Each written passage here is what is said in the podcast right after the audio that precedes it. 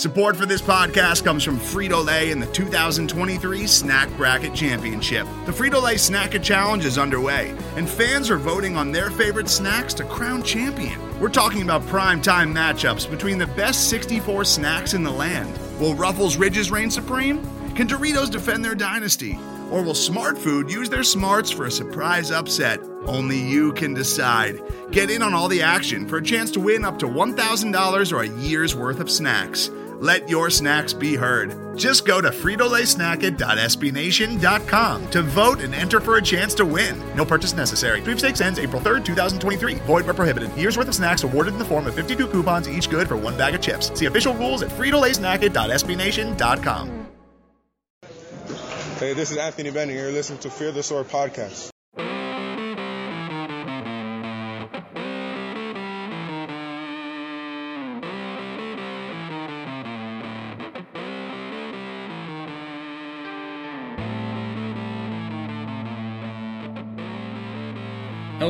And welcome, everyone. Welcome to Thick Jacked Frames, Fear the Swords NBA Draft Podcast. My name is Trevor Magnotti. The Cleveland Cavaliers are set to pick third and 25th as we record here on Tuesday night. And you won't just be hearing me tonight. We've got a guest on to break down the NCAA tournament that's starting th- Thursday, or technically tonight if you count the play-in games. I have Spencer Perlman of the Stepien with me. He's at SK Perlman on Twitter. Does great work uh, with video and is just a general, generally great guy to follow for NBA draft stuff. Spencer, how are you doing tonight? I'm good. Thanks for having me. How are you doing?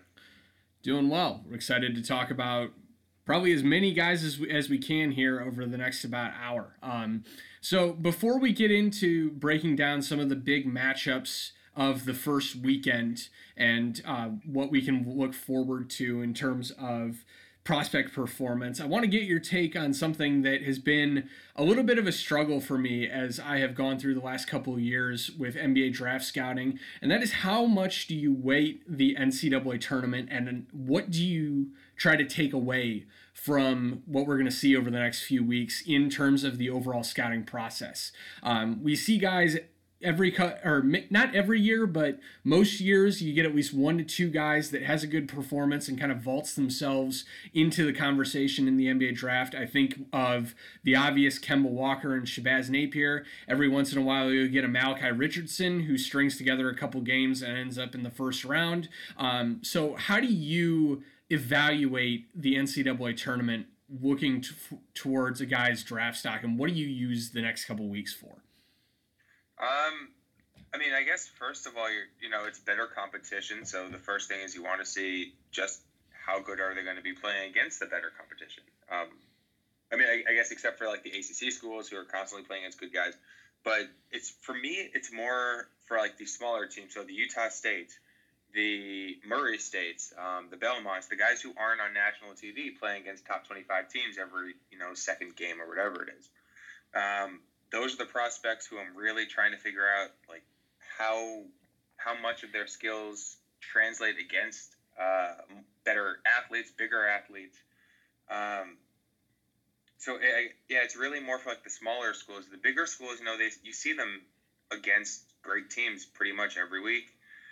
So it's really like you know you have a 30 game sample size versus you know one maybe two three game sample size unless of course it's someone who, as you said before, like a Shabazz Napier, uh, Walker, just guys who go completely off, and the weaknesses that you thought they had, if they just completely, at like uh, you know, remove them, um, they can rise up the draft boards a lot. So it, it's more, it's like a sample size. You try to see if they corrected some things, how well they do against better competition, if they're a smaller school, um, and that's about it, I guess.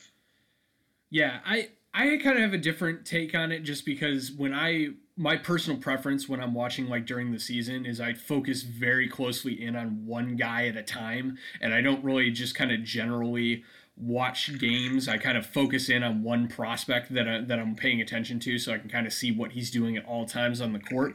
So I kind of use the NCAA tournament as a time to do that, to watch just general games and kind of see who pops and kind of use it to see what I'm missing.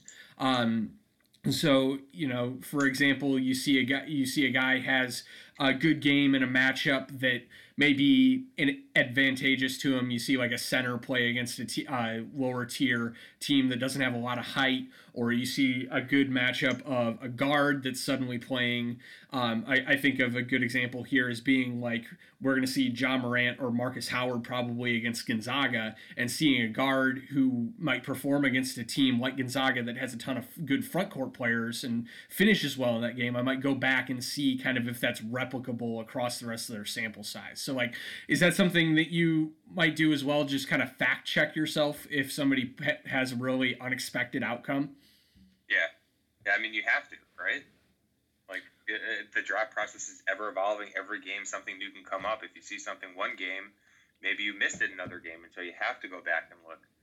Um, so yeah, I definitely agree with using it as, um, you know, what you just said is the fact checking and whatnot.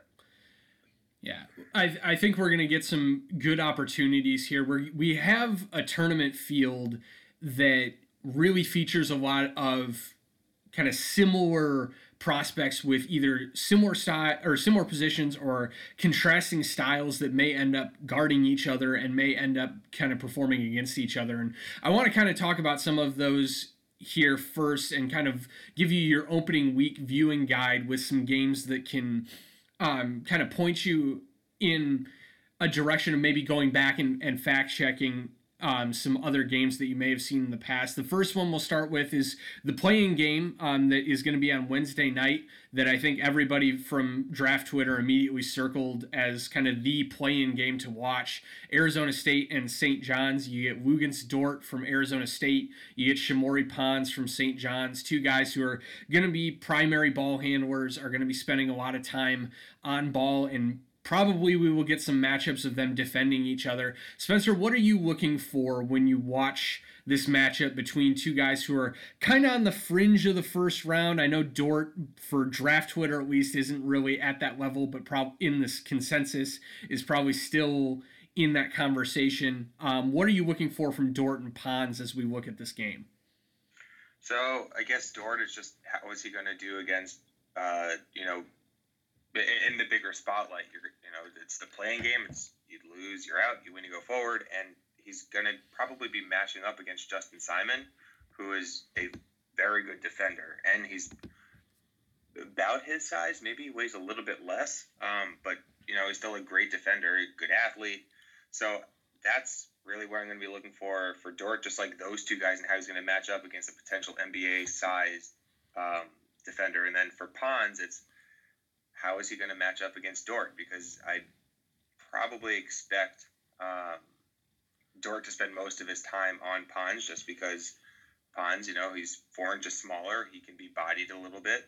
So how does Shamorie respond to the to the different type of defender? Because um, this is going to be someone whose size is, you know, it's a prototypical shooting guard in the NBA, maybe combo guard, and someone who Ponds could potentially be matched up with going forward. Yeah, litmus, litmus test, I guess. Yeah, I, I think it's it's going to be really interesting to see how that matchup shakes out with Ponds on offense and Dort on defense. You know, Dort he isn't the most consistent defender, but he has that big wide frame that kind of reminds of Dion Waiters a little bit, and he can actually when he is checked in he can actually be a pretty competent defender. And i think he's going to be an interesting impediment to ponds going towards the rim. That's not kind of what that's not the biggest strength in his game. Um, but i think if there's anybody in this tournament outside of probably Ja Morant that could take that Kemba Walker approach and kind of just take over the tournament from the point guard position, it's probably Ponds, right? Yeah, I actually said that in another podcast I did over the weekend. That I mean, I, I think this is actually or last week before the uh, conference tournament. Um, Ponds, I mean, he's someone who can score a lot of points. He can get hot very quickly. So if he ends up getting hot at the right time, and if St. John's makes a nice run, um, what's stopping him from going, you know, 30, 31 up to, you know, the 20s? It's not like it's not like there's a set group of people who are absolutely going to go in front of him. It's a very fluid draft situation.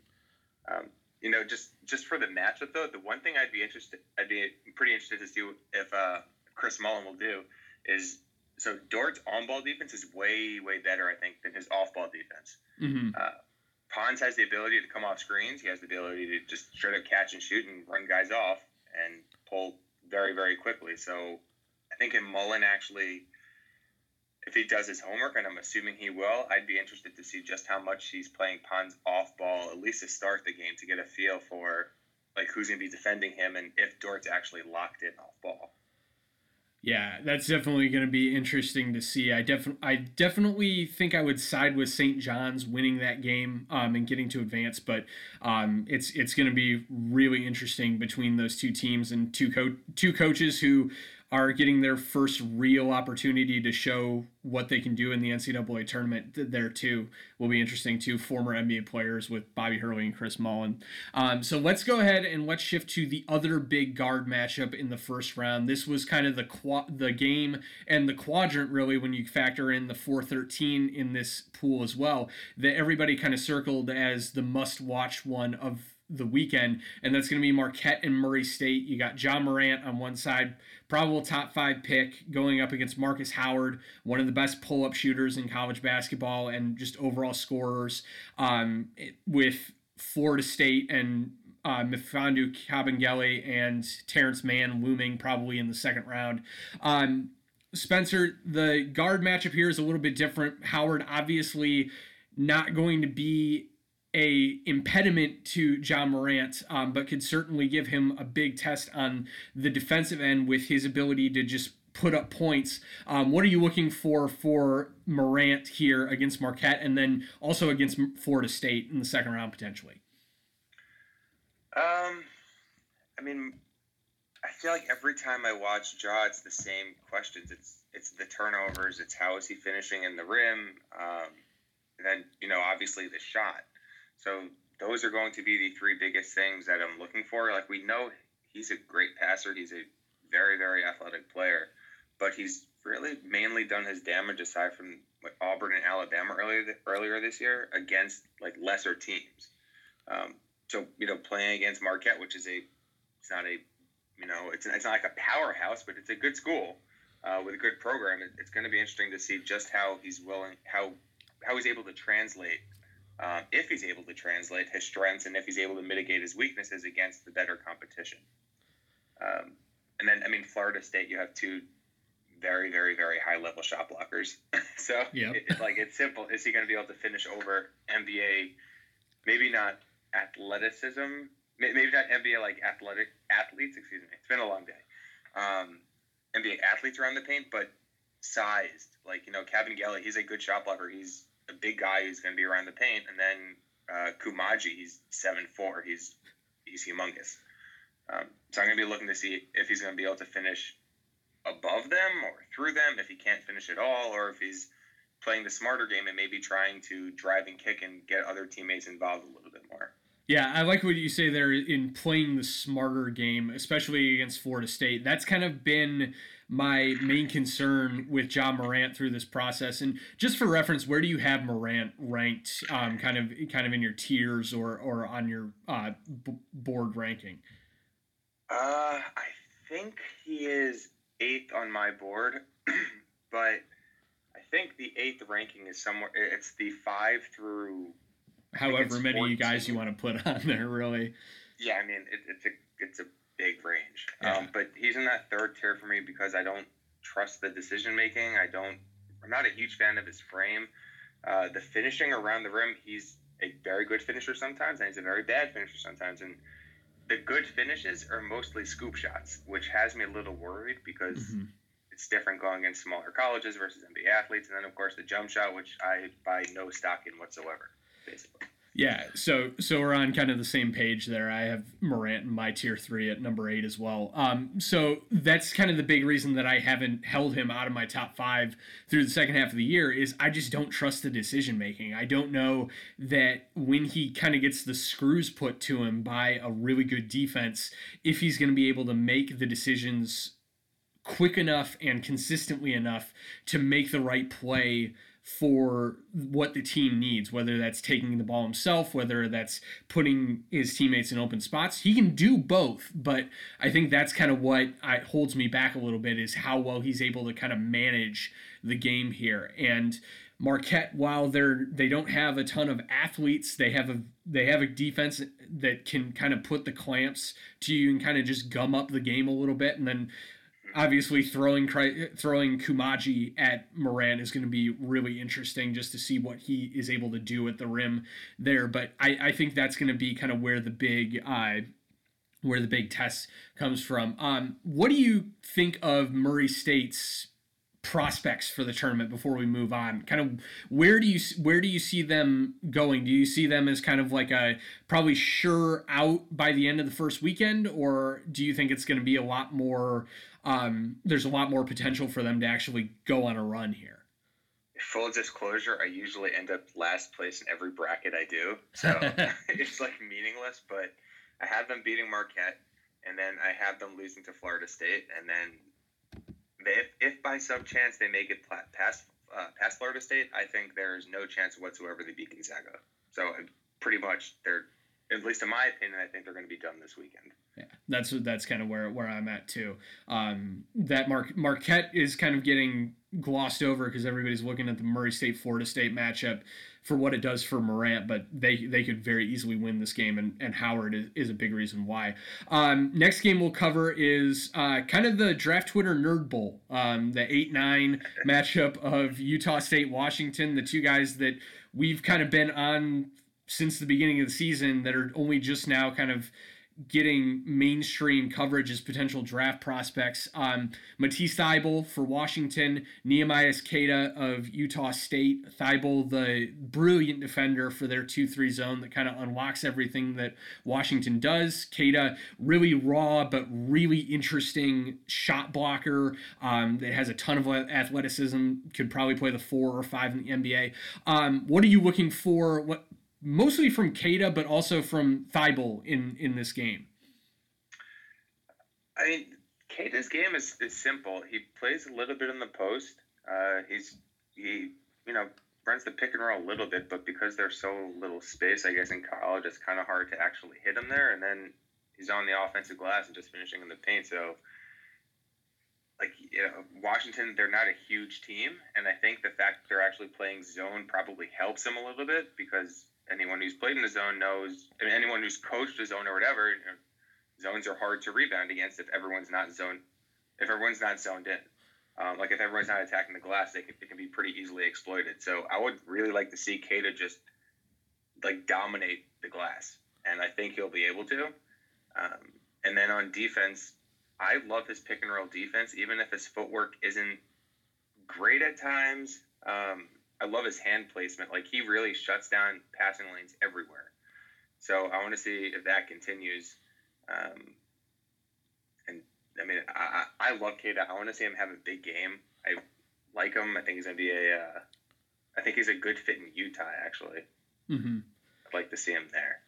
Yeah, I, I think that he's a guy that has a lot to potentially earn from this because this is his first time on a big stage um, outside of the Arizona State game, and and he could potentially be very valuable for them because he is a pretty good passer in addition to uh, the what you talked about with his defense. And he's going to be forced to make a lot of those decisions you know it's a it's a 2-3 zone. They're going to dump the ball into the guy at the elbow and force him to make decisions uh, a lot of the time. And and Kate is pretty good at that. So if he can do that consistently and they can end up pulling out a win um, from in part because of his offense. I think that's going to be a really big bump to his potential draft stock.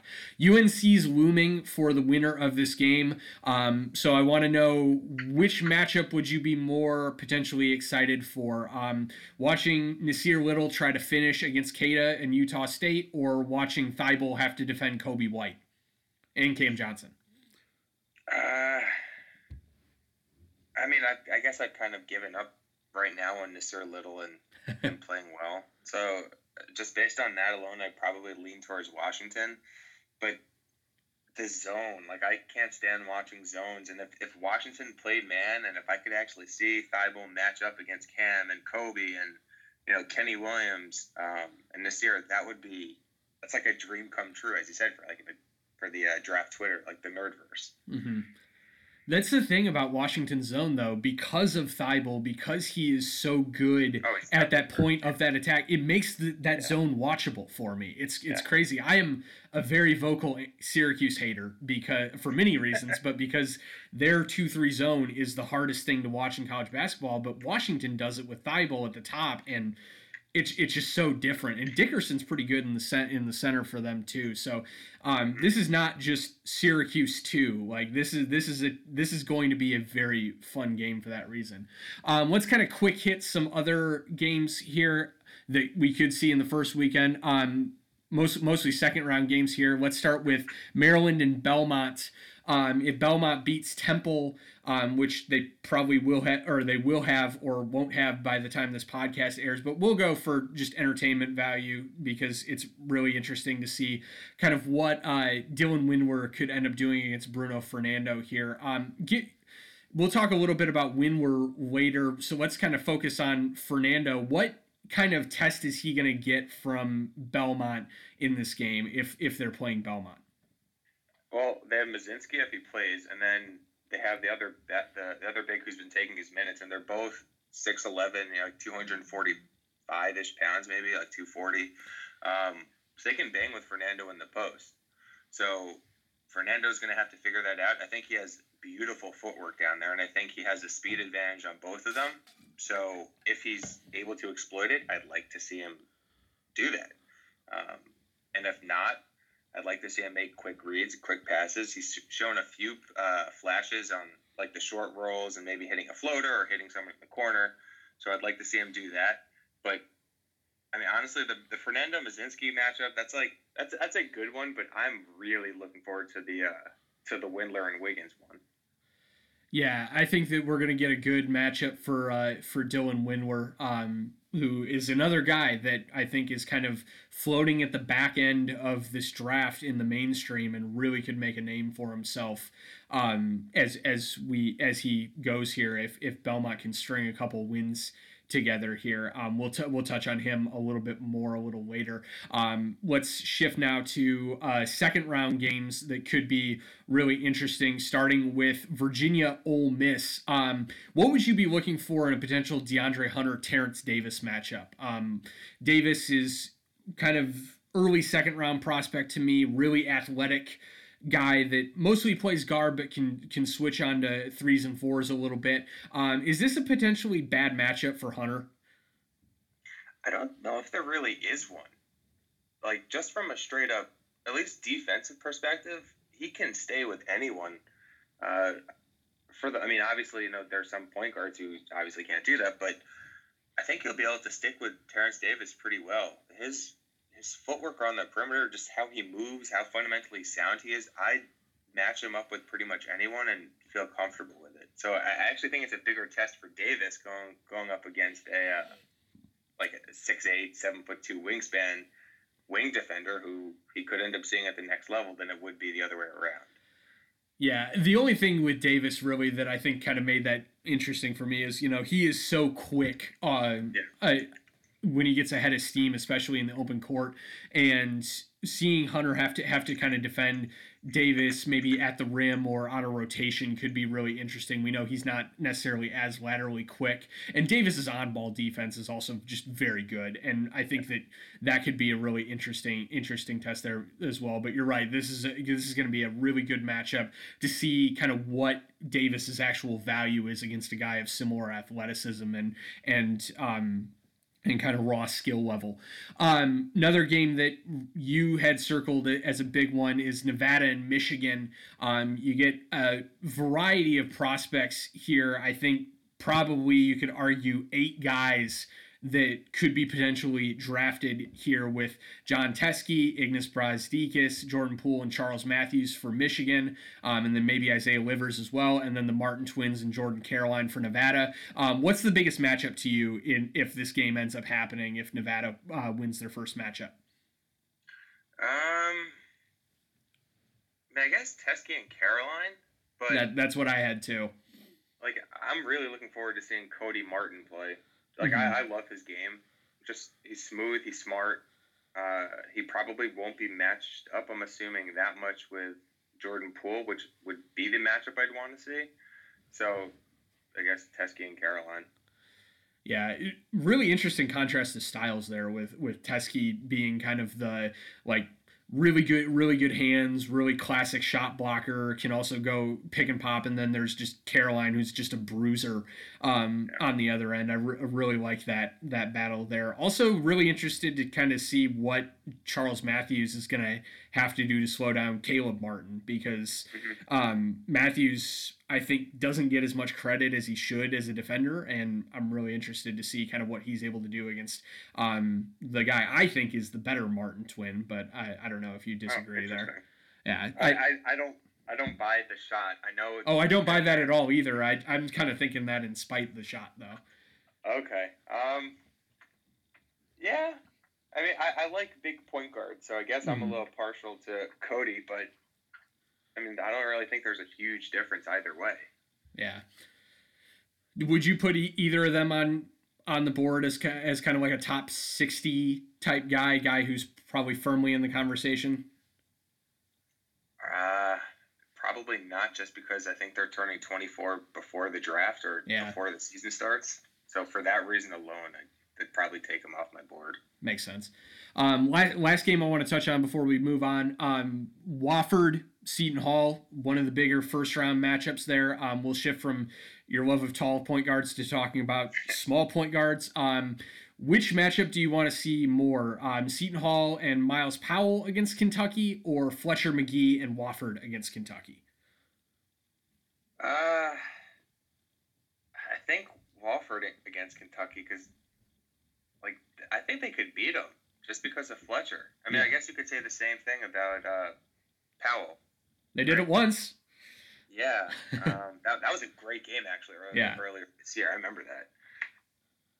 Coin flip. Pick either one. Yeah, it's it's it's a really it's really going to be a tough matchup for Kentucky's guards either way. I mean, Tyler Herro and Ashton Hagans, like they they both had their bright spots in the second half of the season, but these two guys are really going to stress either of those two. I mean, Powell is just is just so dynamic as not only a shot maker but as a passer. Um, and Hagans is really going to have a tough time on ball against him. And then just just imagining Tyler Herro having to chase Magee off screens it that just sounds so stressful for for Herro and and to watch a guy who is kind of similar stature and just be better at you at, than you at everything that you're good at is just going to be really demoralizing for him I think.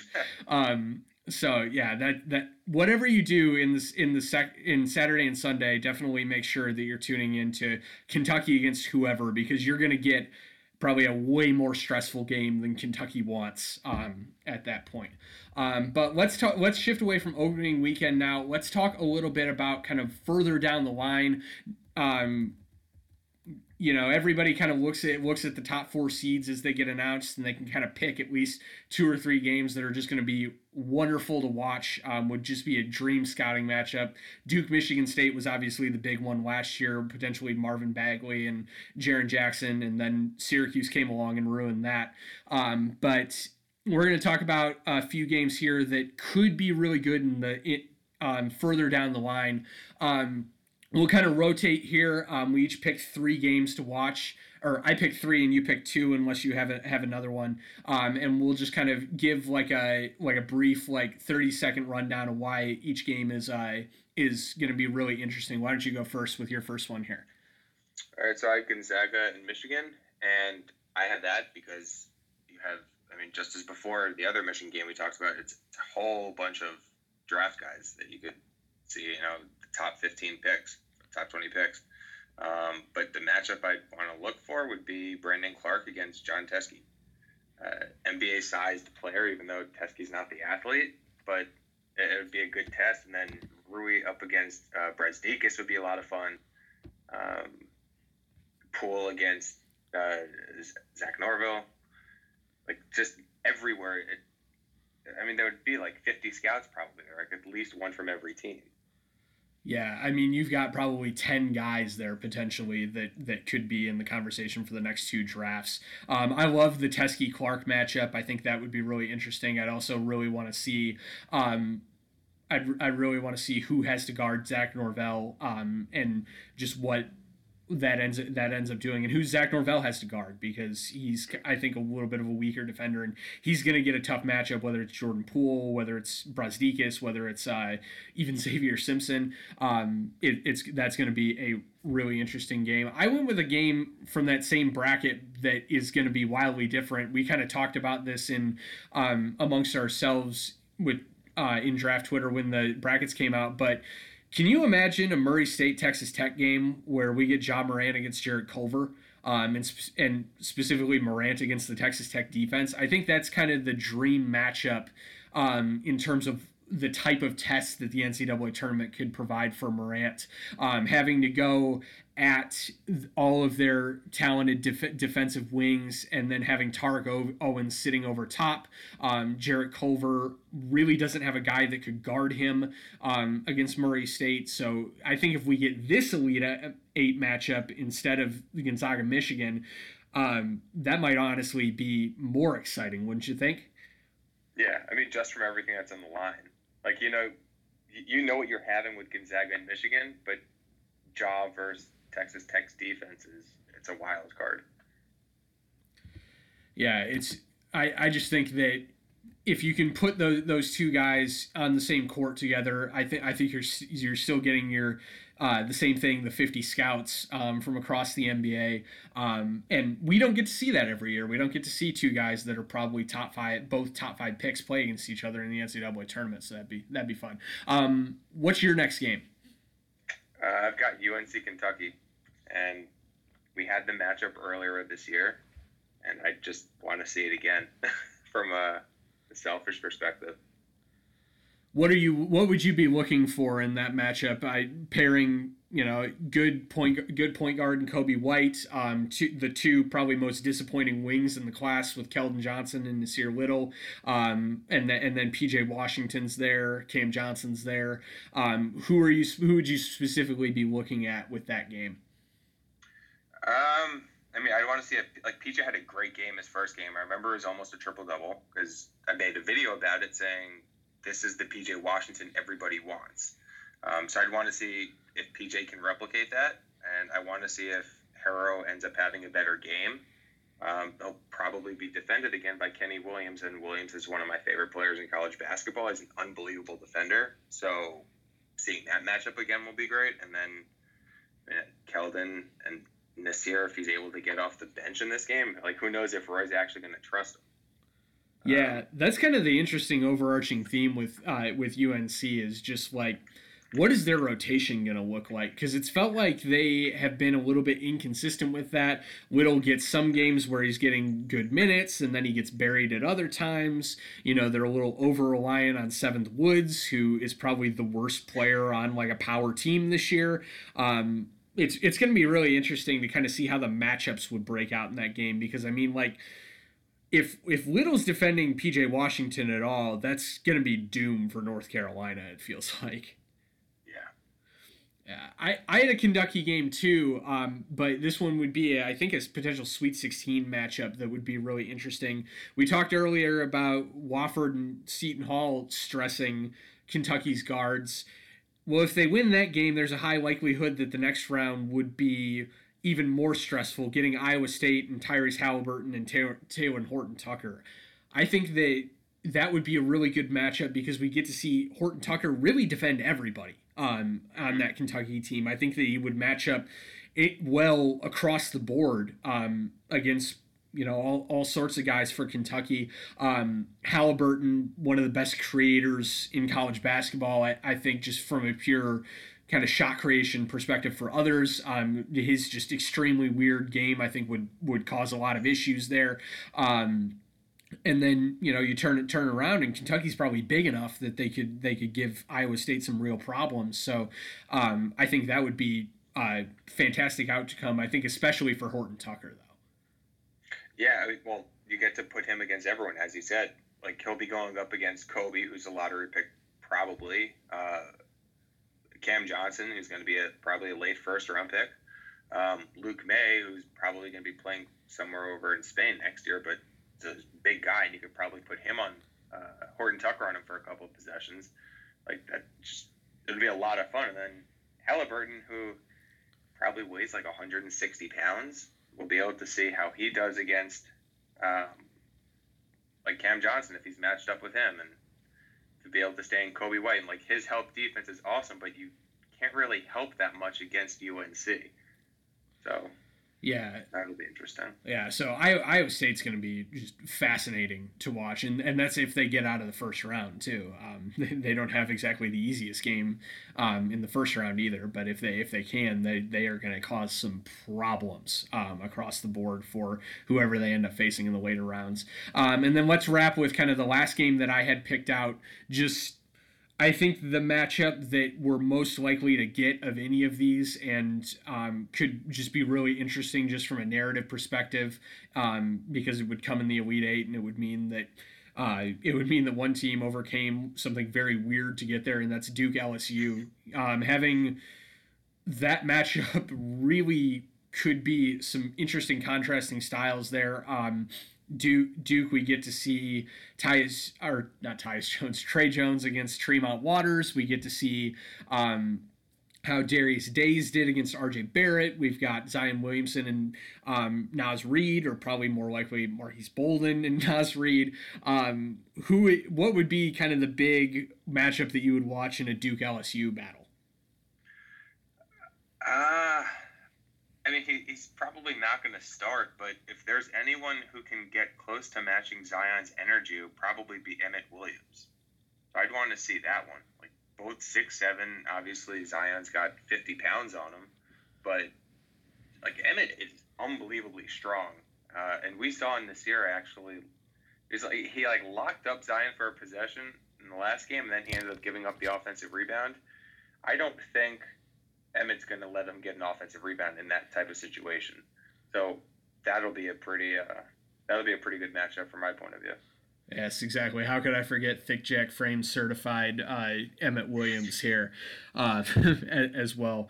I yeah, I, I just think I think the real interesting matchup there would be Days guarding RJ Barrett because there's a guy who could force RJ into some bad decisions that he already kind of wants to make, but uh, would would definitely need to make. Yeah, um, I I think that that would be super interesting. And then I'm also really interested to see kind of what Tremont Waters does against the Duke defense because he could kind of offset or kind of take advantage of of Duke and they're not really having kind of consistent play on the wings and, and not having a consistent overall team defense um, by really kind of getting into the paint consistently against Tre and then just making the Duke defense make decisions, which is kind of what you want to do if if you're gonna if you're gonna beat this team. Um, and you you would obvi- obviously hope if you're Duke that you're then getting Zion Williamson just obliterating a five six guy shot consistently, but um, that that could be really really good as well. There, um, who is your top LSU guy? Um, for me, it's Naz Reid. I, I have him probably higher than anybody else in, in draft Twitter. I still think he's kind of like a first round prospect. Um, but I know that Waters gets a lot of love. Who's who's the guy on LSU that you're most high on? Uh I mean, I guess kind of by default it might be Reid, at least for this year. I I I'm a big fan of Javonte Smart.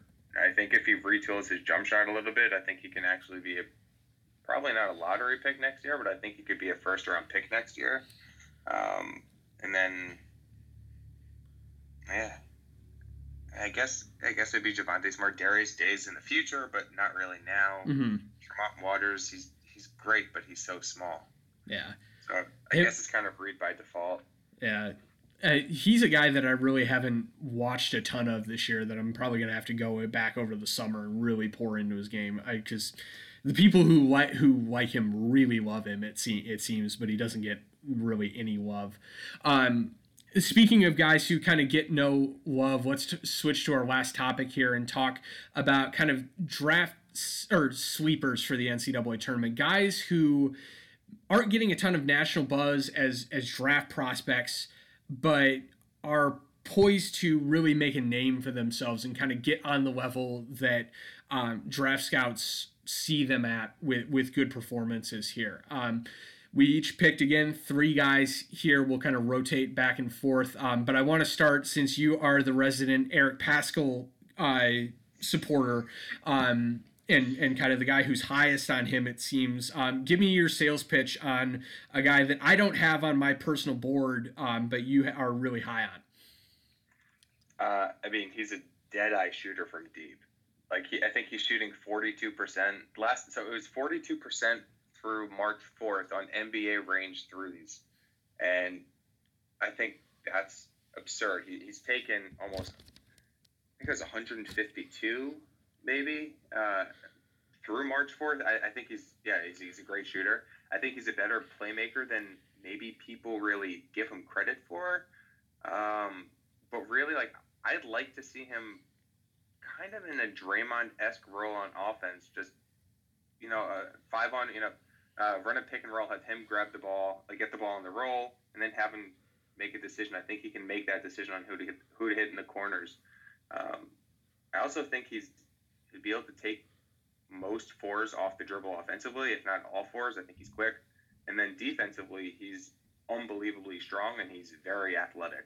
So aside from the wingspan, which isn't great, and the standing reach, which also isn't great, and I realize those are two like glaring um, negatives when it comes to his scouting profile. I still like his outlook as a good floor as like a role player, um, like a first, probably second big off the bench, but someone who you can count on for just kind of helping out a little bit everywhere. Yeah, I think I think that's interesting, and that that's really kind of where kind of my doubts with with Paschall come from are just I don't I don't know that I see him pop enough defensively one is as an athlete and two kind of as a, as a decision maker and with consistency enough to really be at the level that I think he needs to be. I think this draft this draft is so deep with guys who are going to be able to play the four at the at the NBA level and bring a ton of skill on the defensive end. Um, we look at Grant Williams and Brandon Clarke as as the obvious two, but as you go further down the line, um, there's like Dean Wade, who I think is a better offensive player. Um, I think there's Louis King, who I think. While incredibly raw, could end up being a better defensive prospect than Paschall. It's just like I feel like his position is so saturated in this draft that I find it hard to really get super excited about him. Um, do you just think he he's that much better than guys who are in his cohort, or um, is there something like that you would put above everybody else that is kind of like his singular skill? So I think at least this year, uh, maybe part of the reason why the defense hasn't popped as much is because his role on offense has actually been that much greater than in previous years. Like last year, I thought his defense was great.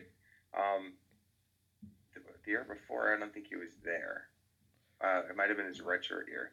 But like even this year, we see the flashes. I, I watched maybe three games of his over the weekend, and he was guarding everyone one through four. And sure, like he'll make his mistakes. He's not going to be able to lock up every one. But I think if you're in a switching defense, I think they're he, he'd do a pretty good job. And you know, Louis King, he has the knee injury concerns. I think he tore his meniscus last year. Um, although he has looked a lot better over the last I don't know 15 or so games. And Dean Wade, there's always the injury concern. Like I'm not taking Paschall in the first round probably, unless if it's like 26, 27, like you know a contending team. But I think he's pretty safe in what he can give right now, and I think there might be a few more question marks elsewhere. That's yeah, that's that's definitely interesting. He's a guy who has gotten mocked to the Cavs by a lot of a uh, few different people that are mainstream in the past couple days. Um, went to went to him in the Athletic's latest mock draft, um, in in particular, and I think that t- Cavs fans are very interested in what Paschall could bring. So definitely, uh, definitely a guy to watch that can that can firmly kind of cement himself I think, and I'll definitely have to go back and watch a little bit more of him, probably his tape last year on the defensive end to kind of see um, see that to supplement what, what you're saying about the offense. Because I agree, I think he's going to be a, a very good skilled offensive player. I think the shooting is very real. I just don't know if he is going to be enough of a two way player to be a to be a rotation guy. Um, my first guy is uh, the guy that we kind of referenced in, in relation to Paschall is uh, Louis King. Um, I have him on here because you know he missed most of the first part of the season with recovery from the meniscus tear. Um, didn't look great for about ten games after he returned, but really has started to come into his own. Um, had a solid Pac-12 tournament, um, and I think he's going to get some really interesting matchups in whatever Oregon does in the NCAA tournament. I think he could make a name for himself um, because he's going to have to face Ethan Happ in the first round with Wisconsin, um, and he's going to have to face Dean Wade in the second round, um, very likely, unless you UC Irvine upsets Kansas State. Um, so I, I like him as a as a defensive prospect that can shoot from the corners and and provide a little bit of spacing, kind of similar mold to Paschall. Um, he's still, I think, very raw as well. So I think there's development potential there. Um, do, what do you think of King? Because he's another guy that kind of just floats in that what feels like 70 guys that could be potential uh, second round picks. What what do you see with him? And and is he a guy that you think should come out this year or somebody who should return? I mean, I guess he kind of fall into that maybe Kemba Walker. If he gets hot, he should absolutely stay in, even if they end up losing in the second round or the first round, just because he's been on a tear recently. Um, I think he's definitely worth a look in the second round. I don't see why not. He's tall, he's long, he can shoot. Some of the bursts of athleticism we've seen actually in conference, like he had a really strong take, strong power finish. Must have been like six or seven games ago, maybe.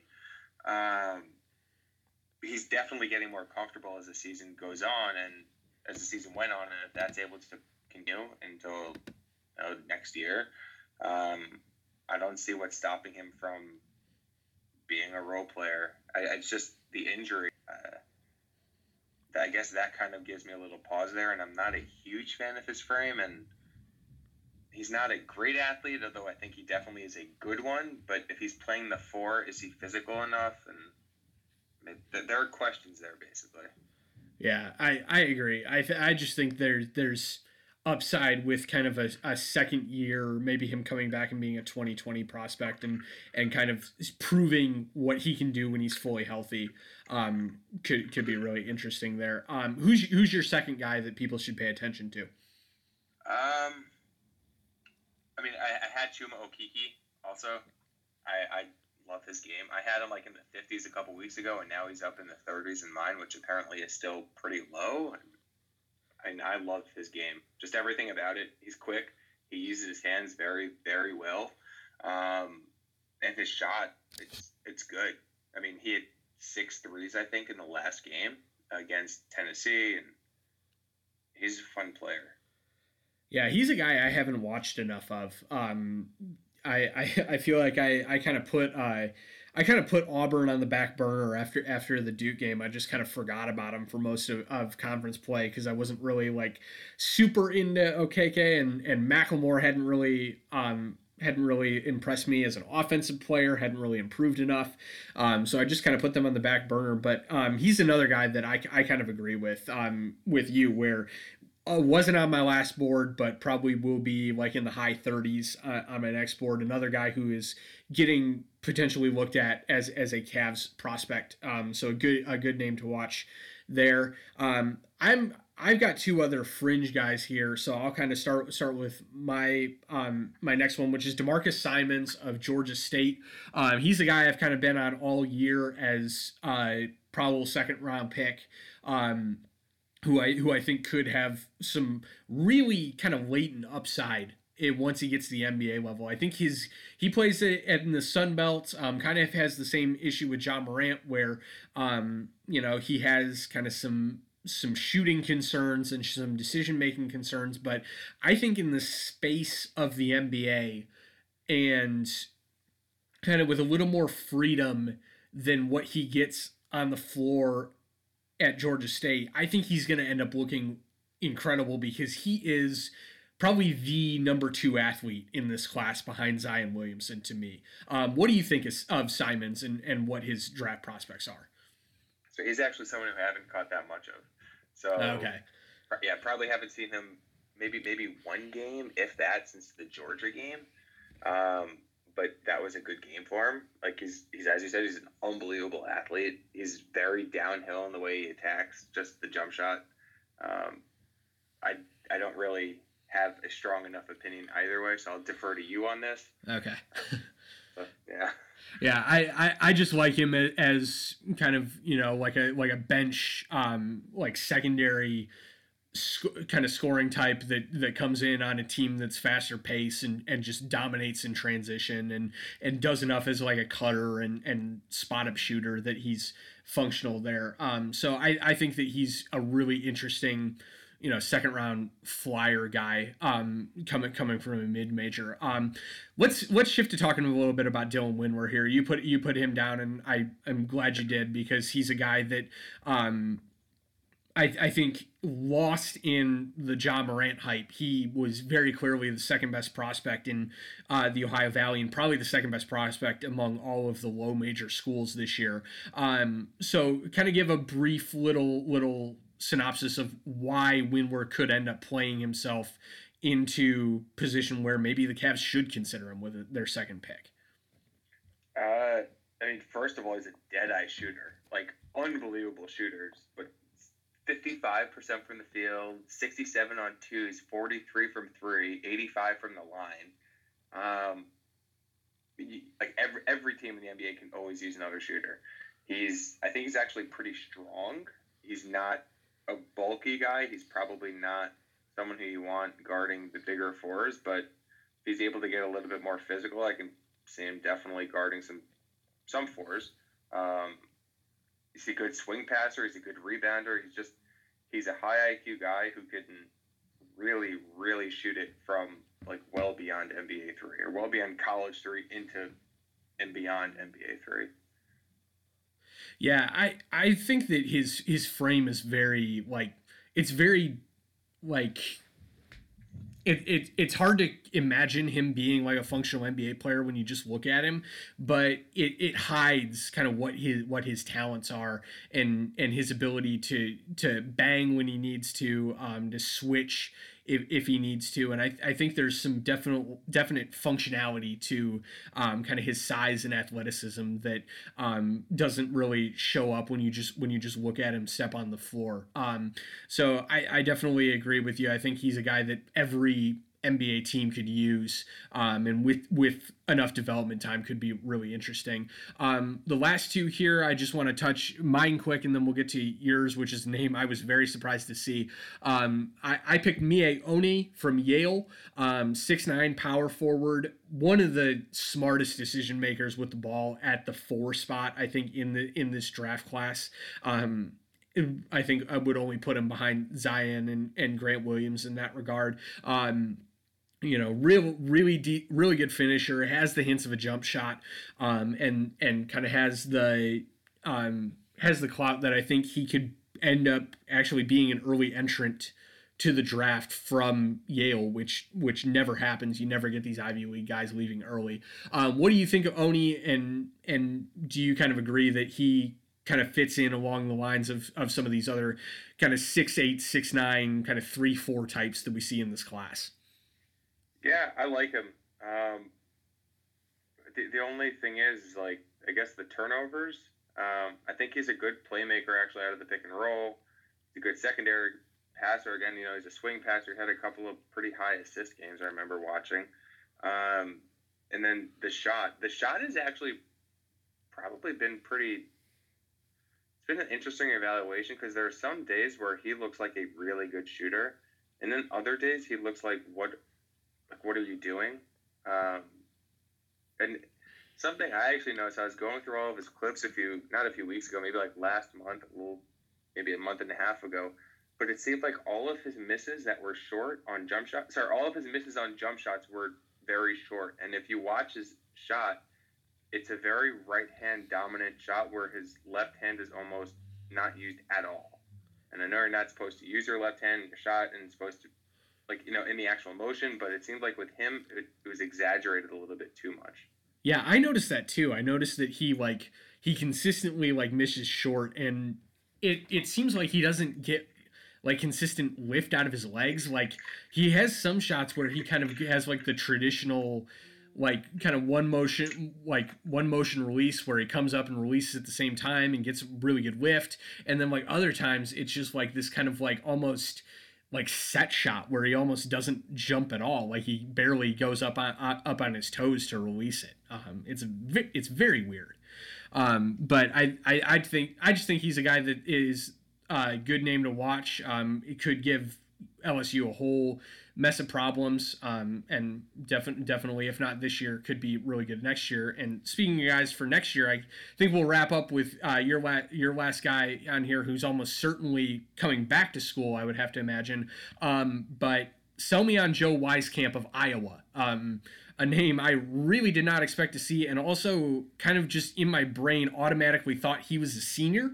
Um, I, I kind of you kind of see Iowa and Wichita State and all of these Plains teams, they always have a guy that has a similar last name to Wieskamp that is like a six four white guy that can shoot that's like 24 years old.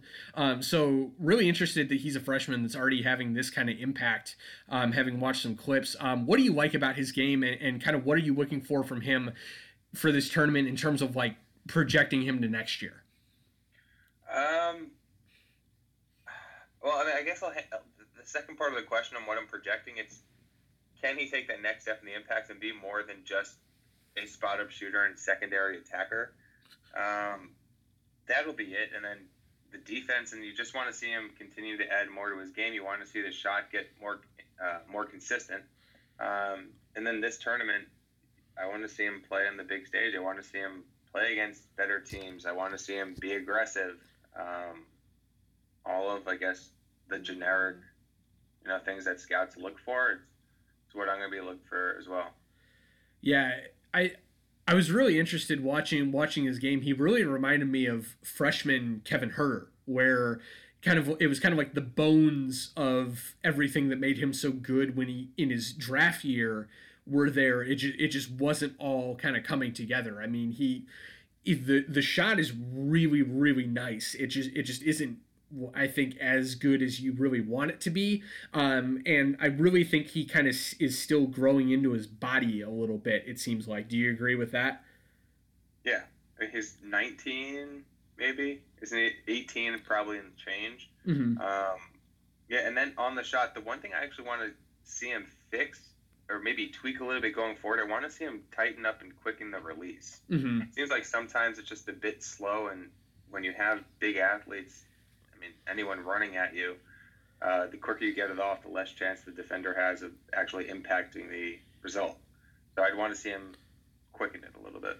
Yeah, I, I agree with that. I think, I, like I said, the bone the bones of it are there. I think I think that yeah. the form is great. It's it's just got to get um got to get a, l- a little bit tuned up. And I think going into into next year, he could be like a really really kind of late bloomer um type for a first round guy um for that class. Um, well, let's wrap it up here. I, I think that this has been this has been great. Um, I hope that everybody has gotten a good sense of kind of what to watch in terms of the NBA draft for uh, the NCAA tournament. Um, some good names to watch, both that the Cavs could target, um, and also that maybe a little bit deeper down the line that you can familiar yourself, familiarize yourself with. Um, maybe bec- uh, just because they're going to become good NBA players one day. Um, so this is this has been.